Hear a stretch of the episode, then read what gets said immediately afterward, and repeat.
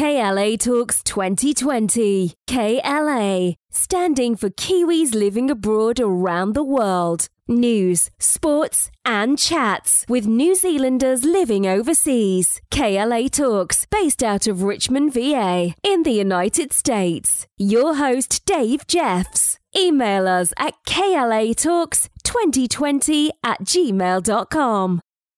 KLA Talks 2020 out of Richmond, Virginia. On the line with us at this time is Myles Durrant. Myles Durrant is a top dressing, crop dressing pilot currently based in Australia. Myles, welcome to the show. Kia ora. Good to see you, Dave. Yeah, how are you, mate? So, um, whereabouts in Australia are you based?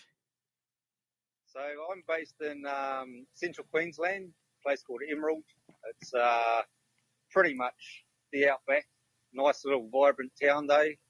Um, but yeah, it's uh, not a bad spot compared to a few different places I've lived around Aussie. Wow, that's, that's pretty cool. You um, uh, got a lot of Kiwis over there around your area? Yeah, I, I reckon probably a third of the community is local Māori fellas. Okay. Uh, heaps of Kiwis over here in the mines, right in the heart of the mining industry. So oh, right, they all right. come over from NZ to um, make a bit of money. Right, sure. So, speaking of NZ, whereabouts in New Zealand are you from? Uh, Tauranga, Tauranga. East eh? Coast and North Island. Good on you. The Bay of Um, Plenty, that's huh? hometown. Good. I just uh, had an article on the show there uh, a couple of weeks ago about the uh, New Zealand put on a competition for the best sausage roll, and uh, it was uh, nationwide throughout New Zealand. And Bethlehem, out of all places in the Bay of Plenty, there won the best sausage roll. So if you happen to be No back, yeah, if you happen to be back there, just um, stop on in and get one of those sausage rolls from the Bethlehem bakery there. But um, so, how long have you been? Yeah, how long have you been flying? Uh, I got my pilot's license when I was 18. Wow. Um, basically, been doing it ever, ever since. Not interested in the, the airlines or anything like that. It was always going to be um, sort of crop dusting and spraying and all that. Okay. More uh, more fun. So you started off flying in New Zealand. Uh, you got your license in New Zealand. Yeah, got went down to Motueka, uh, got it there. Got my first job in Taupo, top dressing out of Taupo, uh, and then sort of yeah, eventually headed up over to Aussie because um, that's what a good place to get ahead real quickly. Right. Um, and basically, I was over here for 10 years, then went back home for probably six or seven. And believe it or not, right back where we started. Right. So those crop dressing planes, I remember as a kid, uh, about five o'clock in the morning, flying over your house uh, on the way to work, as loud as they could be. But uh, anyway, now um, the COVID nineteen lockdowns down there in Australia. I know uh, Melbourne got hit pretty hard. Um, did the lockdowns? Uh, excuse me. Did the lockdowns down there affect your industry much at all? Uh, no, we, we were classed as essential because we've got to uh, keep the bugs off the crops so they can feed the people. Uh, so it didn't actually affect my industry. Uh, it affected a lot, you know, a lot of other ones around Emerald. Right. Um, but as far as my work, it was just another day. Another day in the office, eh? Exactly, yeah. So you said that um, you got plenty on at the moment, then uh, plenty happening. Yeah, yeah, we've been doing this thing called grasslands, which basically is a modern form of land clearing. Um, so we go out and spread these little pellets, um, and they basically take out all the regrowth but let the grass grow. Okay. Uh, therefore, the cows get get more grass because um, the grass is not competing against all the little suckers, suck all the moisture out, Right, right. um, and lasts for about 15 years. So we've been all around Queensland, basically doing that for the last three to four months. Right, sure. So um, on an average day, what's uh, what's the average flying hours? And uh, tell us about an average day.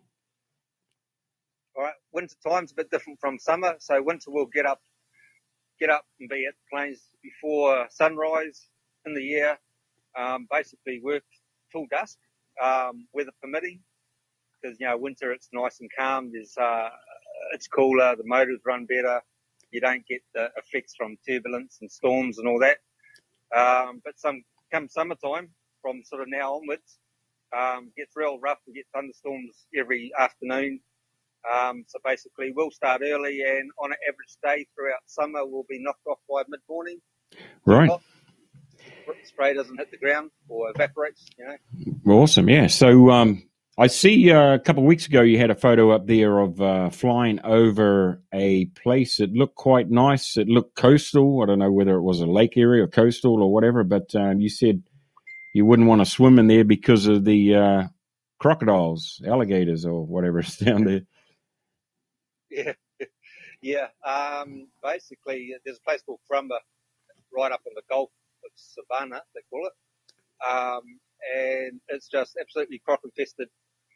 Um, you wouldn't swim, you don't actually even walk along the beach because they can, uh, yeah, they'll be there one day and you come back to the same spot more than three times. They see a pattern there and they'll be waiting up in the trees. You expect them to come from the ocean, but no, they'll sneak up behind you. wow.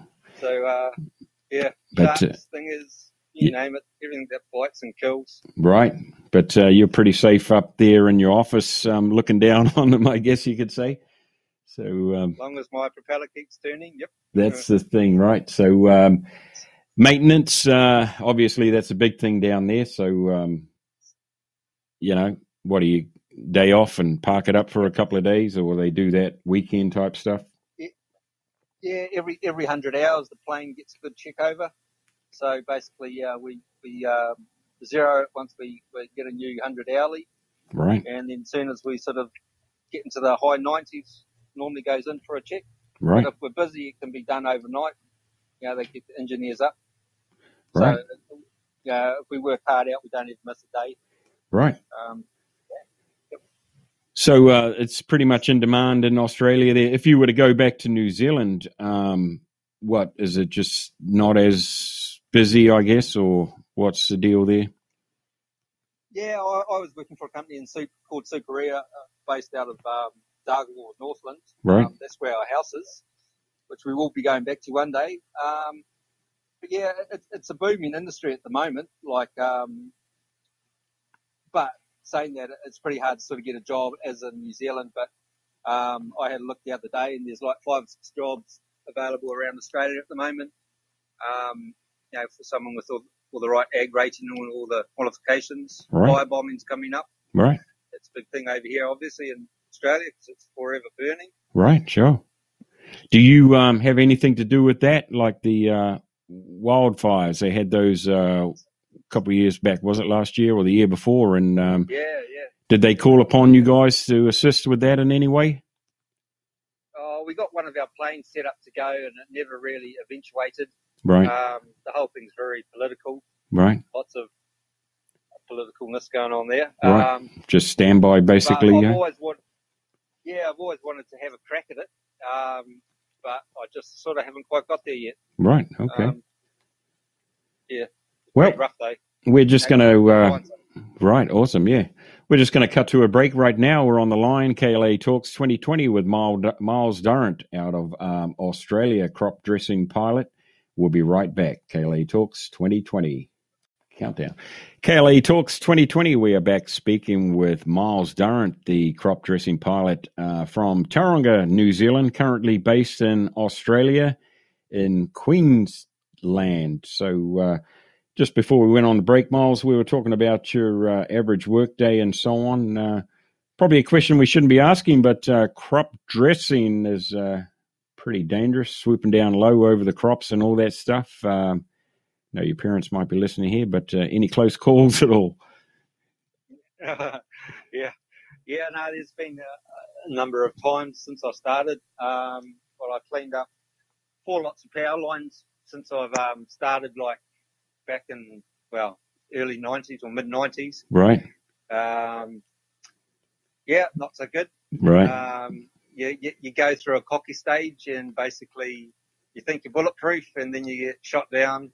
Right. And then you, you learn from it and then you get more complacent again. And it's sort of like now the, the smart thing is to see it all coming. Like some days you're sitting down in your seat cruising along, and you're thinking, how a minute, everything's going too well here. So you sit up right. and uh, take a bit more attention. Right.